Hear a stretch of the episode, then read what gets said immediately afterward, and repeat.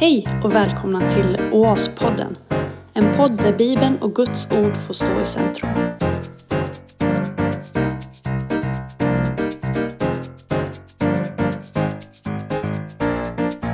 Den här texten från Lukas kommer ju från Lukas 21, 28. Jesus som talar om väldiga skakningar som ska komma på jorden. Mer och mer ju närmare Jesu återkomst vi kommer.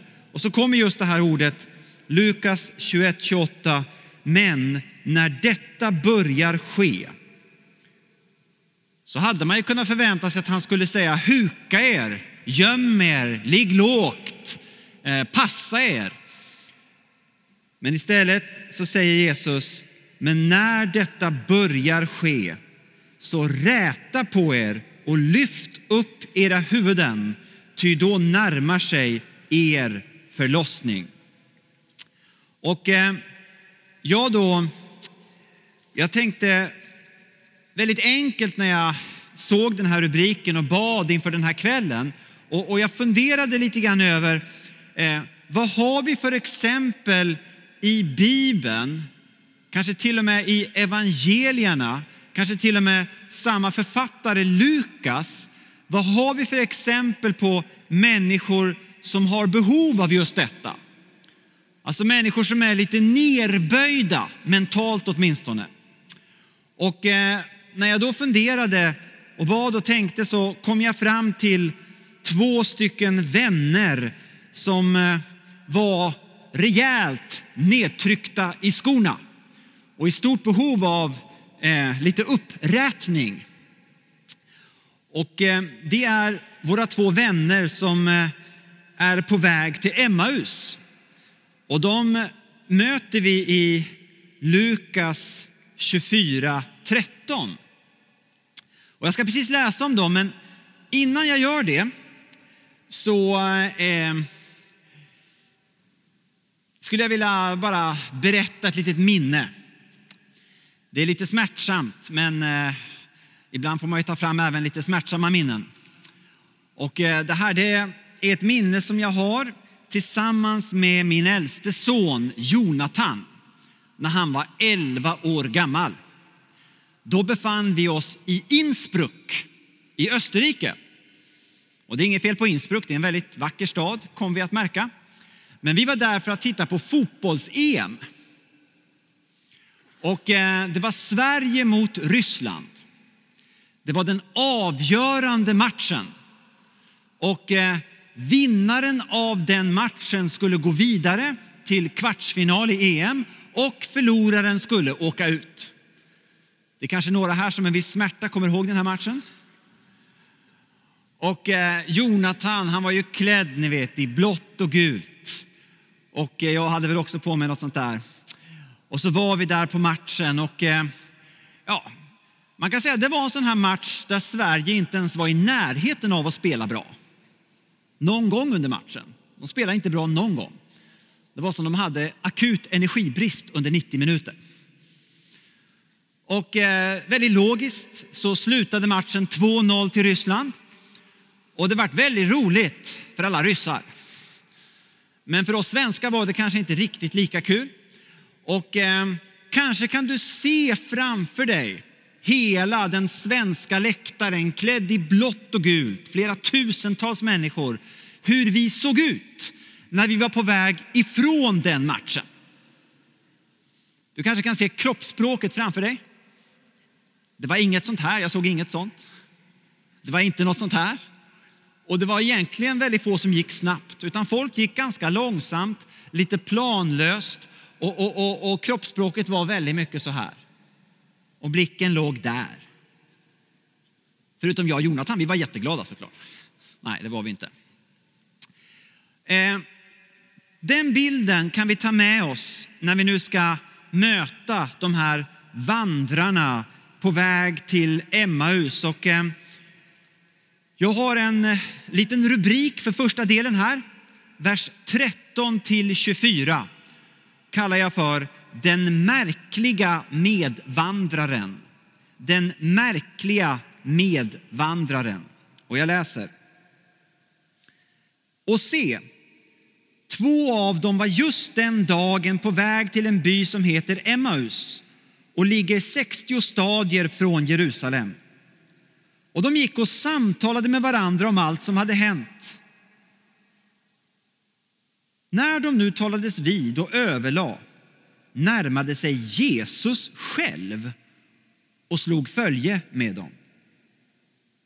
Men deras ögon var slutna så att de inte kände igen honom.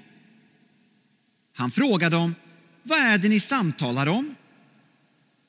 Då stannade de och såg bedrövade ut. Och den ene, som hette Kleopas, sa till honom, är du den enda främling i Jerusalem som inte vet vad som hänt de här dagarna? Han frågade dem, vad då? De svarade, det som har hänt Jesus från Nasaret, en profet, mäktig i ord och gärning inför Gud och allt folket. Honom har våra överste präster och rådsmedlemmar utlämnats till att dömas till döden och låtit korsfästa. Men vi hade hoppats att han var den som skulle frälsa Israel. Till allt detta kommer att han redan har låtit den tredje dagen gå sedan detta skedde. Och vidare har några kvinnor bland de våra gjort oss uppskakade. De gick tidigt på morgonen till graven men fann inte hans kropp. Och de kom och berättade att de hade sett en änglasyn och att änglarna hade sagt att han levde. Då gick några av oss till graven och de fann att det var så som kvinnorna hade sagt, men honom själv såg de inte. Den märkliga medvandraren. Eh, Emmaus ligger väster från Jerusalem, cirka en dagsmarsch. Och när man beger sig västerut från Jerusalem så går man neråt. Eh, jag har faktiskt gått mot Emmaus Eh, vi kom fram också till ett av flera Emmaus, för man vet inte riktigt var det låg. Men man vet att det var ungefär en dagsmarsch västerut, alltså nedförsbacke en hel dag. Och jag har gått där tillsammans med min underbara lärare Göran Larsson. Som en del av er kanske känner till. En av världens kunnigaste på området judendom, kristendom och allt vad det nu är. Och vi gick vilse. Men, men efterhand så, så kom vi fram, men det var många turer kan jag säga, hit och dit. Eh, och eh, vanligtvis eh, när man var på väg från templet, de hade ju firat påsk uppe i templet i Jerusalem. Och vanligtvis när man var på väg hem så var man ju fylld av glädje. Fylld av förnyad tro. Så man jublade och lovsjöng Gud på väg hem. Men det gjorde inte de här två.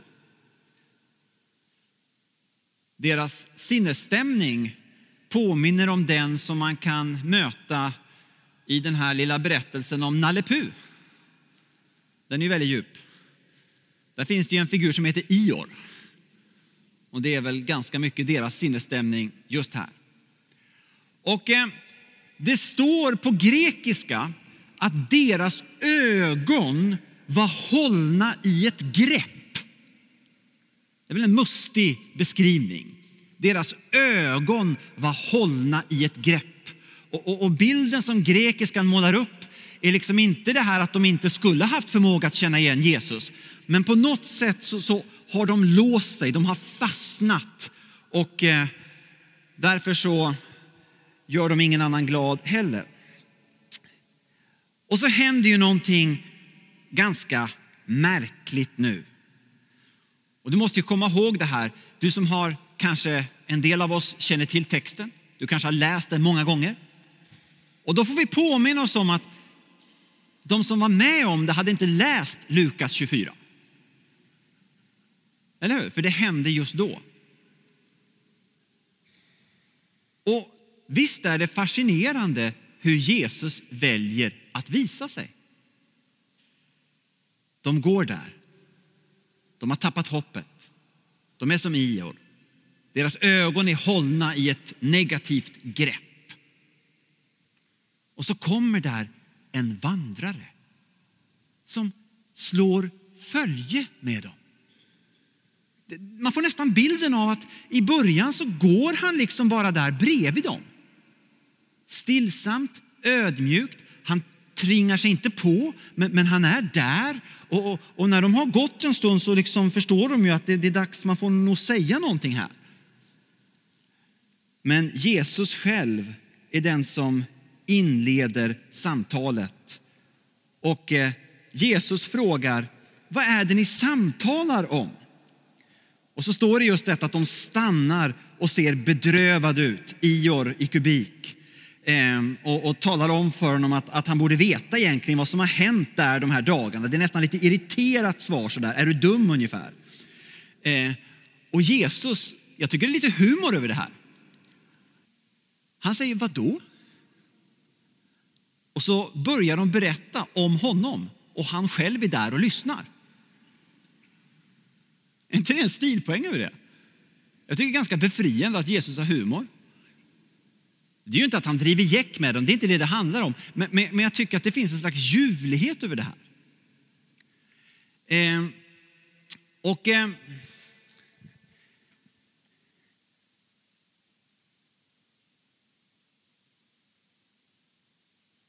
Samtidigt måste man ju ställa sig frågan, hur kan det komma sig att de inte känner igen honom?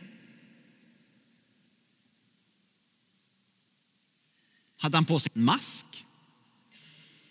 Det står det ingenstans. Var han förklädd? står det inte heller.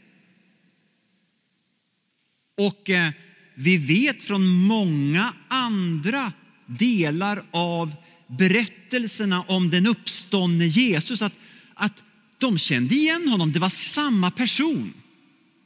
Med den skillnaden att han hade nu gått igenom döden. Han hade uppstått från de döda, men det var samma person. När han visade sig för apostlarna så, så var ju de alldeles förfärade. Det gjorde han lite senare, precis den dagen. Eh, och eh, de är så chockade och de på något sätt har så svårt att ta in att han verkligen är där. Och då vill han visa att han är på riktigt. Så då gör han någonting ljuvligt. Han ber om en bit fisk.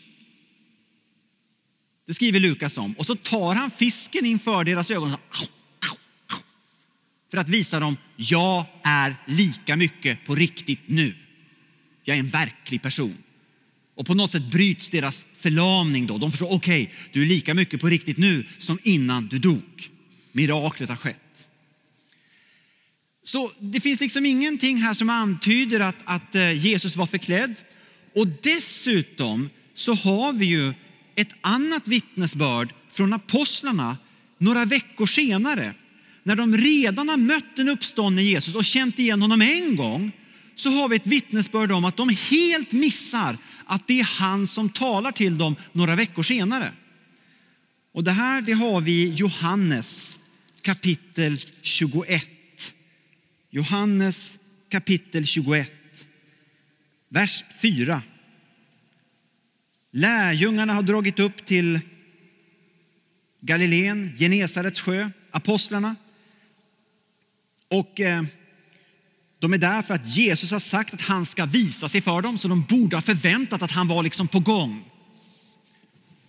Men så står det så här i Johannes 21.4. Tidigt på morgonen stod Jesus på stranden, men lärjungarna visste inte att det var han. Jesus sa till dem, mina barn, har ni något att äta? De svarade, nej. Han sa, kasta ut nätet på högra sidan om båten så ska ni få. De kastade ut nätet och nu orkar de inte längre dra upp det för all fisken. Den lärjunge som Jesus älskade sa då till Petrus, det är Herren. Och ändå här säger Jesus till dem, mina barn, tekniamo. Så tilltalar man andra vuxna om man antingen är galen eller om man är Gud och människa på samma gång. Tänk dig om en jämnårig person skulle komma upp till dig och säga mitt barn. Det skulle du tycka var lite märkligt. Du skulle titta efter, vänta nu, vem är det där? Men de gör inte ens det. Och då måste vi fundera lite till på det här. Hur kan det komma sig att både lärjungarna på väg till Emmaus och apostlarna missar att Jesus är där fastän han är där. Och jag predikade om det här eh, på ett ställe där det kom fram en man till mig efteråt. Det var väldigt intressant. Och han jobbade som, som en person som utbildade människor Eh, på kärnkraftverk. Ett lite speciellt ställe att utbilda människor. Och då berättade han att, att eh, en gång så var det en härdsmälta i ett kärnkraftverk. En, en, en, en, en stor olycka som skedde. Och det var inte Tjernobyl, men en annan olycka. Och eh, när man efteråt undersökte vad som hade hänt så märkte man att en del av anledningen till olyckan den gången, det var att personalen de var inne i kontrollrummet, de var utbildade och massvis av lampor blinkade och sa till dem, det är kris, det är liksom är härdsmälta på gång, ni måste göra en akut manöver. Men de såg inte det. För de hade inte förväntat sig att se det. Alltså de tittade utan att se. Och han då jobbade som konsult för att få personal på kärnkraftverk att titta och faktiskt se. Och då måste jag säga att jag känner igen mig själv i mitt liv. När det gäller min relation till Gud. Att det är så lätt att jag fastnar helt och hållet i min bild av hur jag förväntar mig att Jesus ska visa sig. Så att jag liksom missar när han står någon annanstans. Jag sitter ju i kyrkomötet. Svenska kyrkans högsta beslutande organ. Det är ju riktigt fint, eller hur? Blir ni inte imponerade? Tänkte väl det. Och där har vi bland annat väldigt många långa sammanträden. Och eh, jag är inte alltid som skapt för sammanträden. Framförallt inte mina ben, så mina ben brukar få eget liv under alla dessa sammanträden, men jag håller kvar dem liksom, så jag sitter kvar. Och så hade vi haft sammanträden under flera dagar. Och så fick vi reda på, det här var kyrkorättsutskottet, att vi skulle få en ledig eftermiddag. Och jag fylldes omedelbart av förväntan. Och det kom en längtan i mitt innersta och jag anade, jag visste nästan direkt, jag kände igen det här. Det här är andens frukt. Den här längtan, det är kärlek, glädje, frid. Ni vet, den heliga ande kan ofta tala till oss som en dragning, som en längtan som drar dig åt ett visst håll. Och det finns någon slags ljuvlighet över den här dragningen. Och jag visste precis var jag skulle gå. Det var liksom bara ett ställe som kom för mig. Det här var i Uppsala och eh, jag var teolstudare i Uppsala så det är väldigt nostalgiskt för mig att komma till Uppsala. Och nu visste jag vad jag skulle göra. Jag skulle gå till samma skog dit jag hade brukat att gå och jag skulle gå samma bönerunda som jag brukade gå många år tidigare när jag var student i Uppsala. Och eh, jag visste redan hur det skulle bli. Det skulle vara fridfullt, det skulle vara fågelsång, det skulle vara bara jag där i skogen. Och, och jag hade redan skrivit manuset och Gud, det var liksom bara för honom att rätta sig. Och så går jag mot skogen. Och innan jag säger mer så vill jag bara slå fast, förtydliga, jag älskar barn. Jag tycker det är underbart med barn, jag har tre barn själv. Men just då ingick de inte i konceptet. Och när jag nu är, alltså redan på flera hundra meters håll, så hör jag från skogen en kakafoni. Ett oväsen, det låter inte klokt. Och eh, när jag närmar mig skogen så ser jag hela skogen, ni vet det är som en jättelik myrstack, det liksom bubblar av liv och, och folk som springer runt. Och så ser jag att det är ett antal, kanske mer än hundra skolelever som springer omkring i små grupper och en och en och ibland krockar de med varandra och de skrattar och gråter och lite om vartannat. Eh, och det är totalt vilt. Och ljudnivån kan du bara tänka dig. Och jag vet inte om du har nådegåvan att bli sur. Det är ju ingen nådegåva direkt. Men, men jag blir tyvärr ibland väldigt lätt sur, inte minst på Gud. Och jag var så sur på Gud nu. Ja, men nu är allt förstört. Kunde du inte ha rensat, liksom gjort så att bara det var lite lugnt, bara liksom en liten stund när jag skulle till skogen? Ja, och så gick jag in i skogen och jag såg inte att Jesus var där fastän han var där. Jag såg inte att Jesus var där fastän han var där. Och till slut så var det som att jag lyssnade in vad den helige ande ville lägga på mitt hjärta. Och Gud talar ju ofta genom synintryck, eller hur? Och plötsligt var det som att den helige ande nådde fram till mig och, och, och, och gav mig en maning att titta på vad barnen faktiskt gjorde. Och när jag då tittade omkring på alla de här barnen, det var inte så lätt för de sprang ju hit och dit, men jag såg någonstans att det var något som alla hade i handen och det var en karta. Så de höll på, förmodligen för första gången i sin existens, att orientera. Och utifrån detta så började Gud tala om sin ledning, livets karta, Guds ord och kompassen. Och plötsligt hade Gud massvis av saker som han hade förberett för mig. Det gäller alltså att titta och se.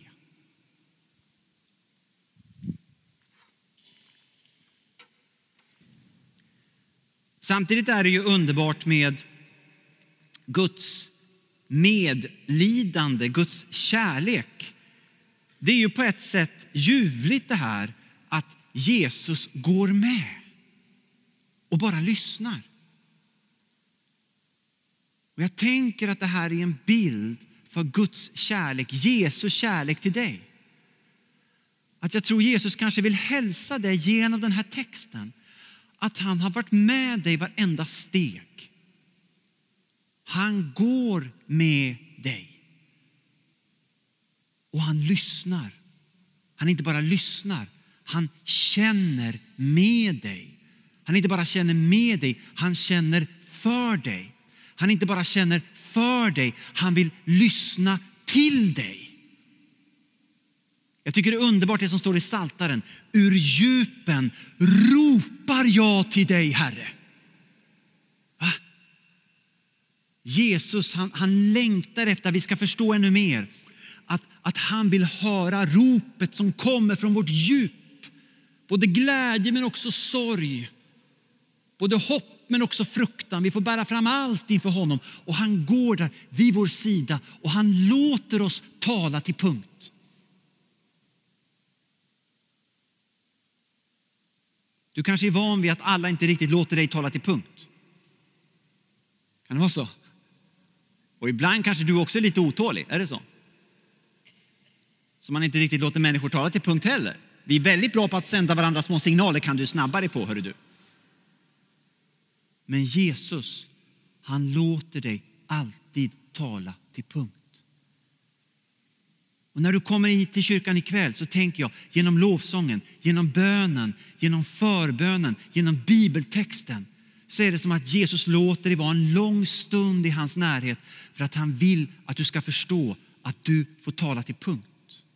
Och när du är här kan det hända ett mirakel att, att vi är som torra svampar som liksom fylls av Guds olja och Guds vatten och vi mjukas upp.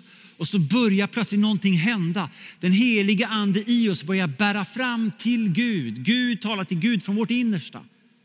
Vi är inte Gud, det vet jag, det vet du också. Men den heliga ande bor ju i oss.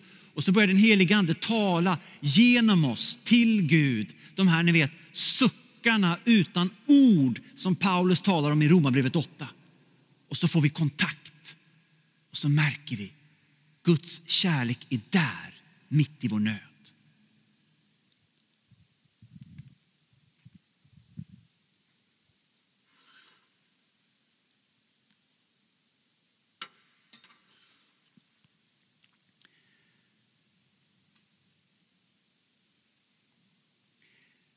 De här vandrarna på väg till Emmaus, de säger ju sen eh, till Jesus att de hade hoppats att han var den som skulle frälsa Israel. Och där använder de ett uttryck som är ganska teologiskt avancerat. Vilket kan peka mot att det här var teologiskt kunniga personer som var Jesu lärjungar och som nu hade tappat allt hopp. Och sen är det ju ganska intressant det här som de sen eh, säger till Jesus. De säger ju ett par punkter om Jesus för att liksom beskriva deras väg till att de nu har tappat allt hopp. Och Det här är ganska fascinerande. För vad är det egentligen de anför för skäl till att de har tappat tappat allt hopp och blivit som Ior? Punkt ett, varför de har tappat hoppet. Han har varit bland oss och verkat mäktigt. Det var punkt ett enligt dem till det tappade hoppet. Punkt två, så säger de sen, och jag tittar noga på det här, de säger några av våra vänner. De kallar kvinnorna, de här Jesu lärjungarna, för våra. Det är alltså kvinnor som de har förtroende för, som är deras vänner, som de delar en djup gemenskap till, som de har förtroende för. Annars skulle de inte säga våra. Och nu säger de att några våra kvinnor har gjort oss uppskakade. För, för inte nog med att de har varit vid graven och, och den är tom, utan de berättar att de har mött änglar som säger att Jesus är uppstånden. Det var nästa steg på väg till det tappade hoppet. Och punkt tre på väg till det tappade hoppet är att de själva har gått ut till graven och funnit att det var så som kvinnorna hade sagt. Det fanns ingen död kropp.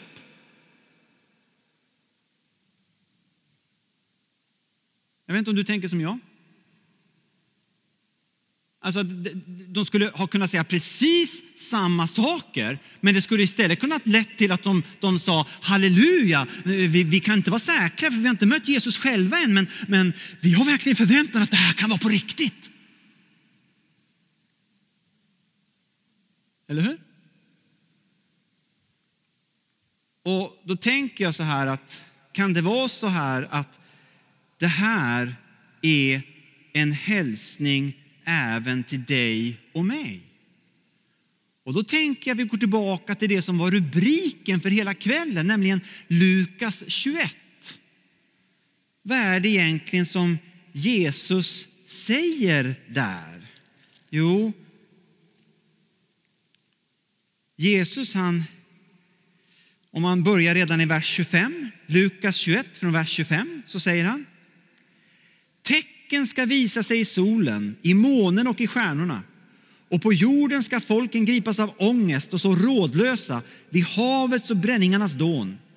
Människor ska ge upp andan av skräck i väntan på det som ska komma över världen. Ty himlens krafter ska skakas. Då ska man se Människosonen komma i ett moln med stor makt och härlighet. Men när detta börjar ske så räta på er och lyft upp era huvuden, ty då närmar sig er förlossning. Bara ställa en fråga till Håkan också. Håkan, är du där? Jag tänker att jag talar tre minuter till. Om vi sen kunde sjunga en lovsång, skulle det gå bra? Super. Och sen talar jag lite till efter det, en kortis bara. Går det bra?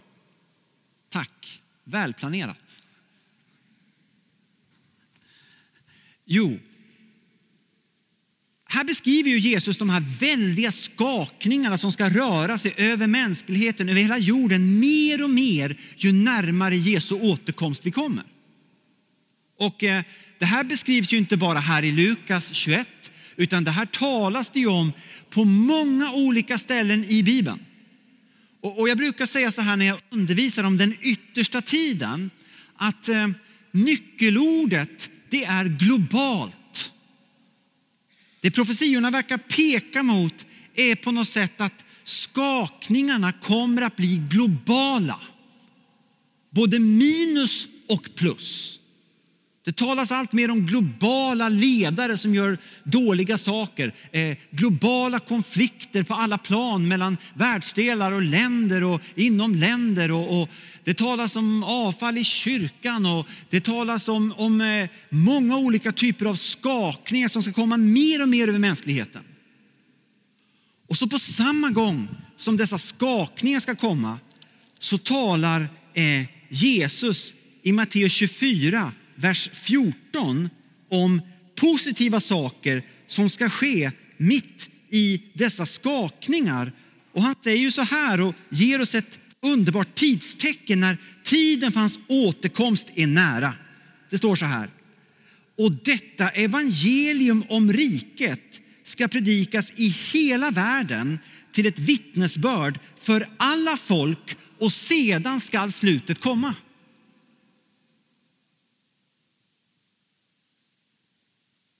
Mina vänner, vi lever i en unik tid. Det finns många olika indikationer. Jag såg, jag tror det var i dagen för, och det här var för något år sedan, att, att de räknade med att någonstans kring 2030, de vet inte exakt när, men någonstans där så kommer för första gången någonsin Bibeln vara översatt till alla språk. Det har aldrig hänt förut. Vi lever alltså i den generation som verkar få se Jesu ord bli uppfyllt. Det som han talade ut för 2000 år sedan. Och det finns många andra sådana tidstecken som just nu är där det håller på att dra ihop sig på ett helt unikt sätt.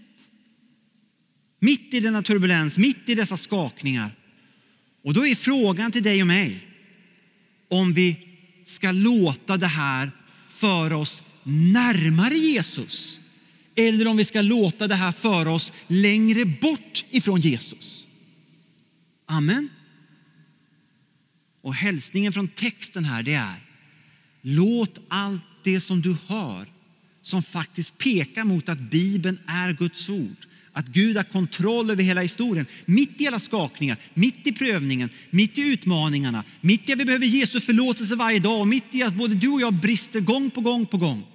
Låt oss ta allt detta och låt det få föra oss, inte längre bort från Jesus, utan närmare Jesus. Jag ska läsa vers 25 till 32. Och eh, rubriken som jag själv har klurat ihop där, som jag är väldigt stolt över, det är ögon som öppnas. Väldigt avancerat. Jag läser.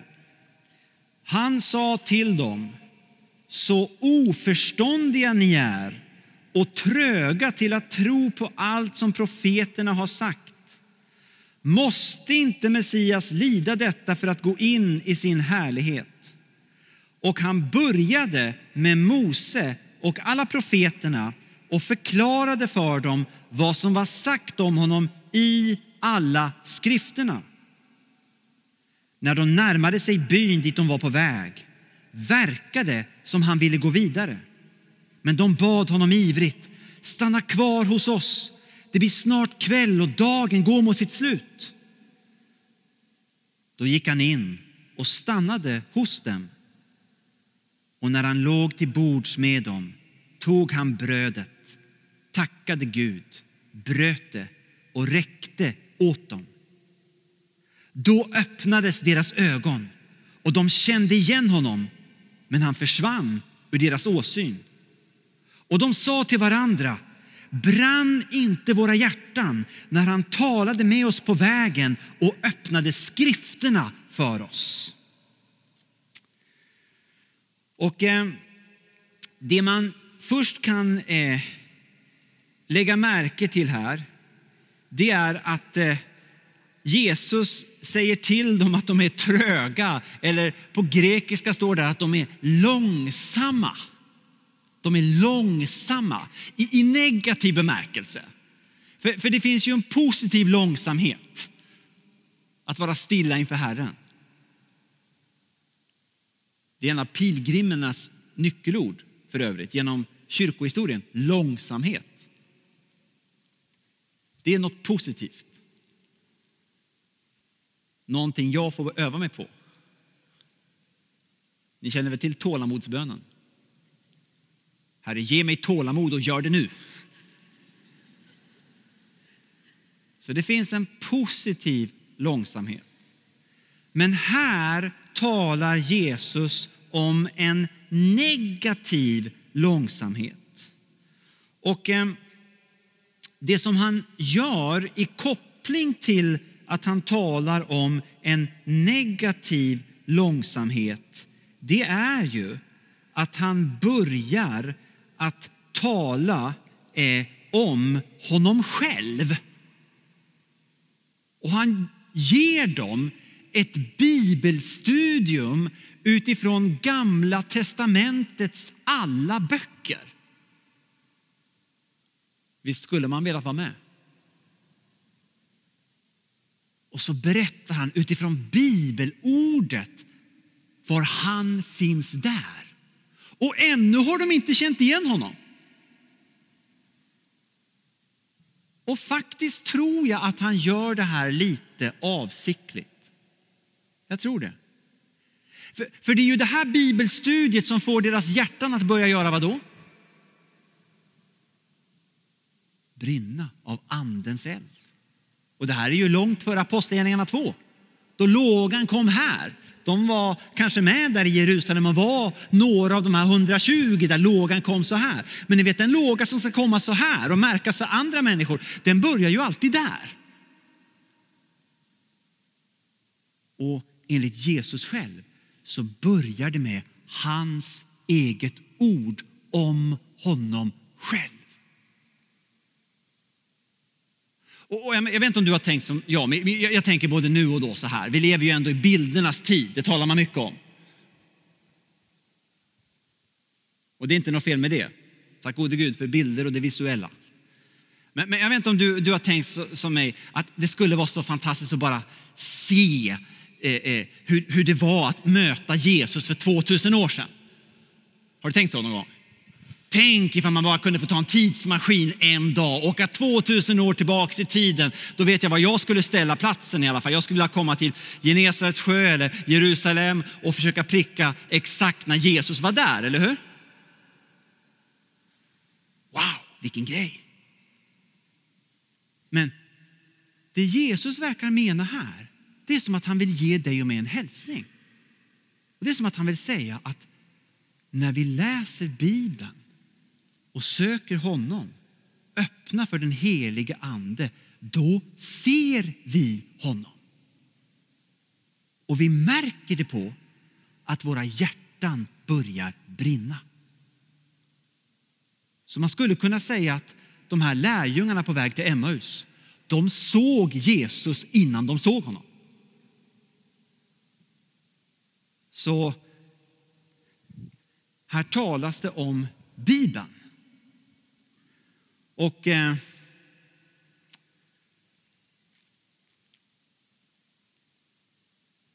Jag vill inte ge dig dåligt samvete, det är inte det jag är ute efter. Jag vill inte komma med ryggsäck, inte börda, inte krav. Men ändå så, så kommer ju frågan från Guds ord, så jag känner jag måste ändå ställa den, framförallt till mig. Den får gå som ett Sverige genom mitt liv. Det gör den, och det finns eh, många skäl till syndabekännelse själv.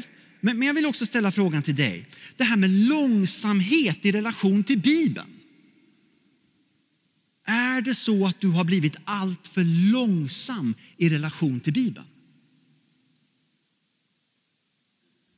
Är det så att du är snabb till allt det andra? Du är snabb till det praktiska. Du, du planerar jättebra. Eh, du är snabb till att, att eh, bry dig om andra människor. Det är underbart. Det ska vi verkligen göra. Så det är fantastiskt. Halleluja för att du betjänar andra. Det är underbart. Eh, är det så att du, du, du är snabb till liksom hur Gud ska kunna använda dig? Och halleluja för det också. Det är också underbart. Underbart att vi får, får Gud får använda våra gåvor.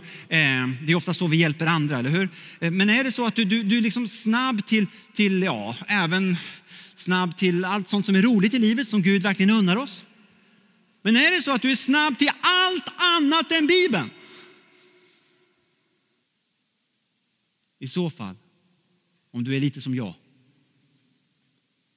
så kanske kommer en maning från Jesus, en hälsning från Guds hjärta.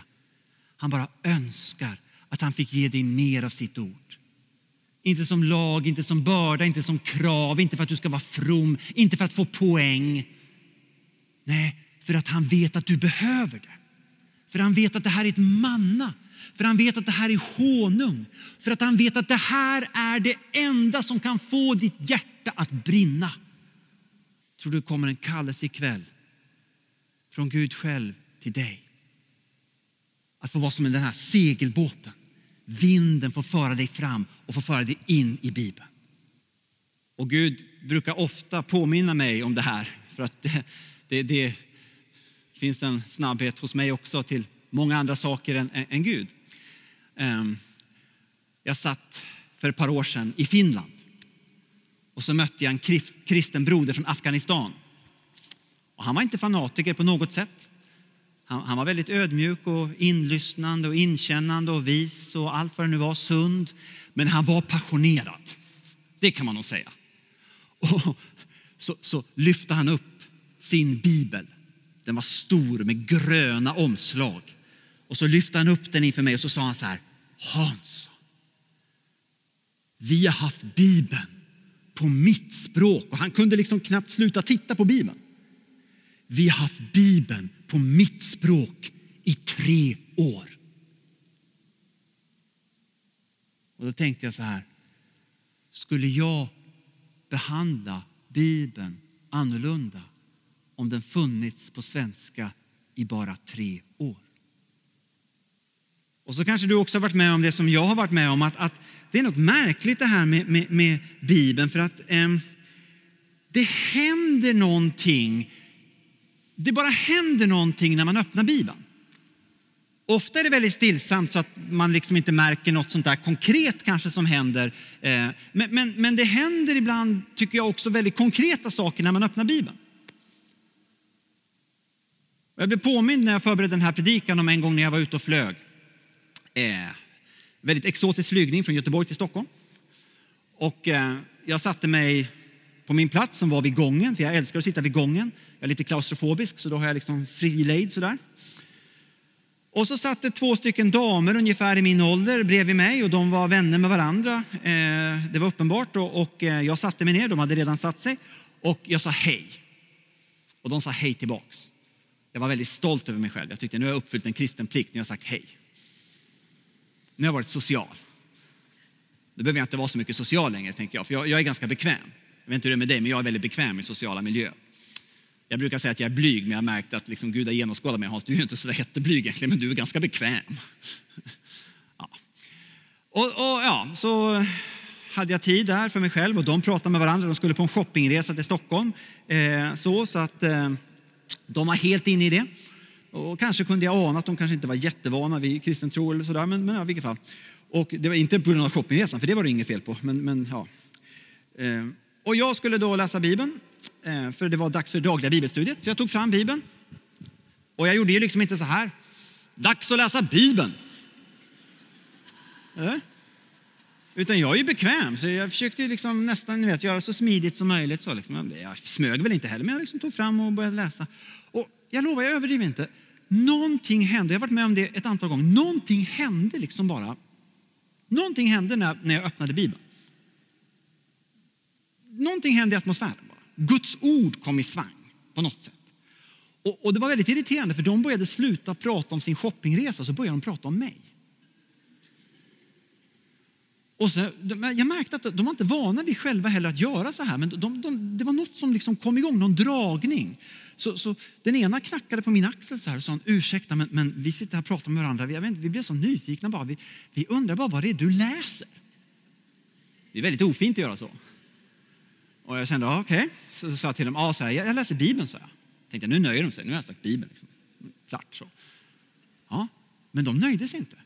Utan de pratade vidare med varandra och liksom, de hade en öppen konferens kring vad, vad, vad det var jag läste. Ja, det var Bibeln, ja, det var ju speciellt, det var ju väldigt märkligt att prata med varandra. Och så kom en ny fråga. Ursäkta, men vi undrar, vad är det du läser då? Och nu läser man i Bibeln på lite olika sätt. Jag läser Bibeln från perm till perm på ett år. Så, så, då vet jag alltid var jag ska börja min dagliga bibelläsning. Och just den dagen så var jag mitt inne i Jobs bok. Det är den perfekta boken för sökare. Eller hur? Jobb sliter sin hud och sina sår och skriker till Gud varför och vill inte ha fötts överhuvudtaget. Och liksom där jag var.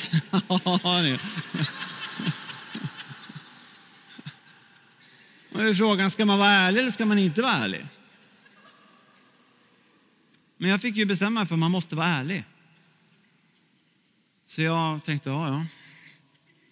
Och så började jag berätta för honom om en man märkt av livet som inte visste vad Gud var. Med tårar och sår. Sen pratade vi om det resten av flyget. Jag tror inte de glömde det på ett par veckor. Det är något speciellt med Bibeln, mina vänner.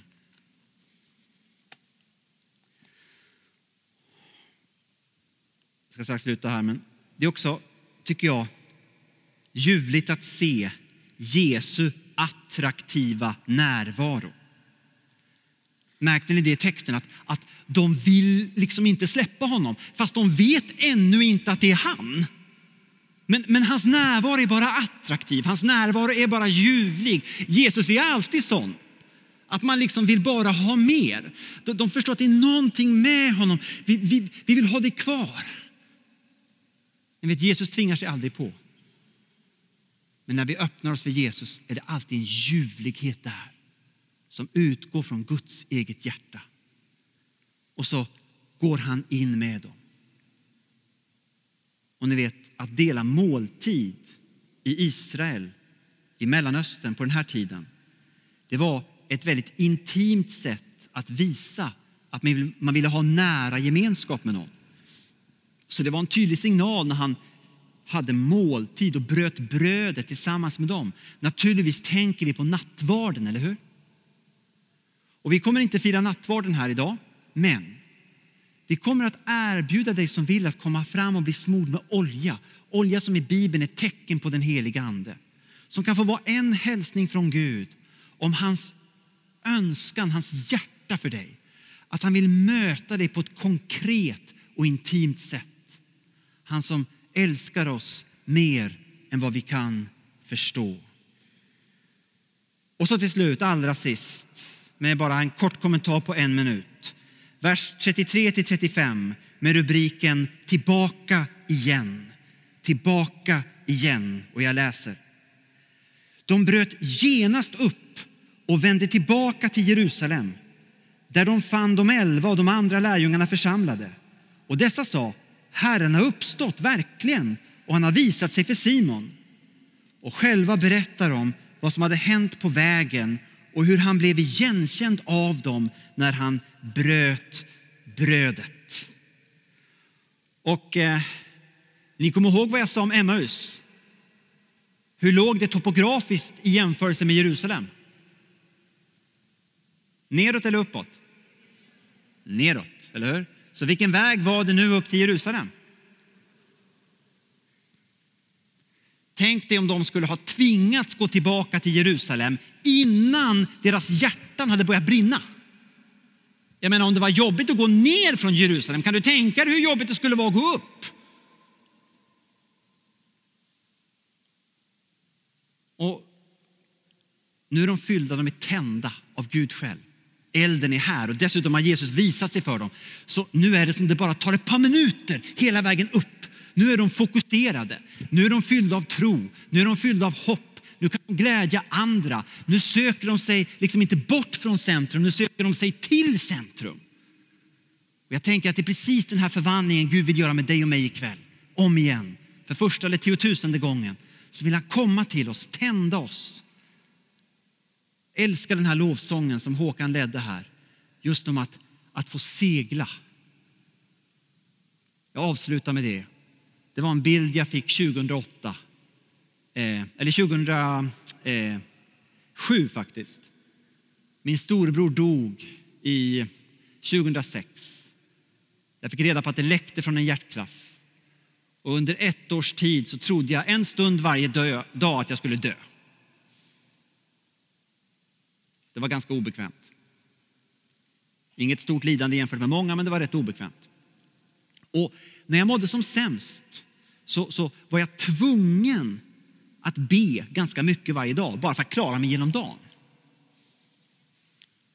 Och då brukade jag krypa upp i min bönesoffa på morgonen.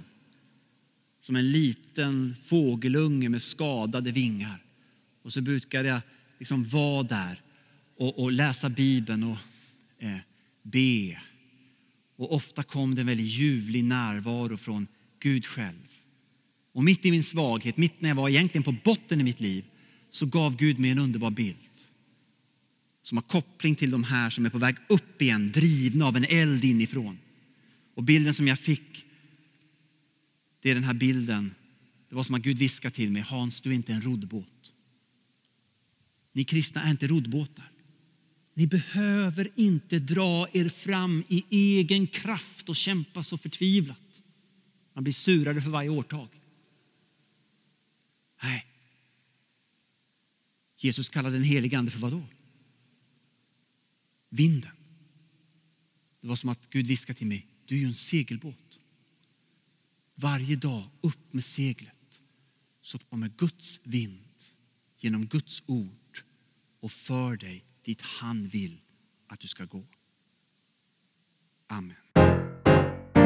Tack för att ni lyssnade till detta avsnittet på Oaspodden.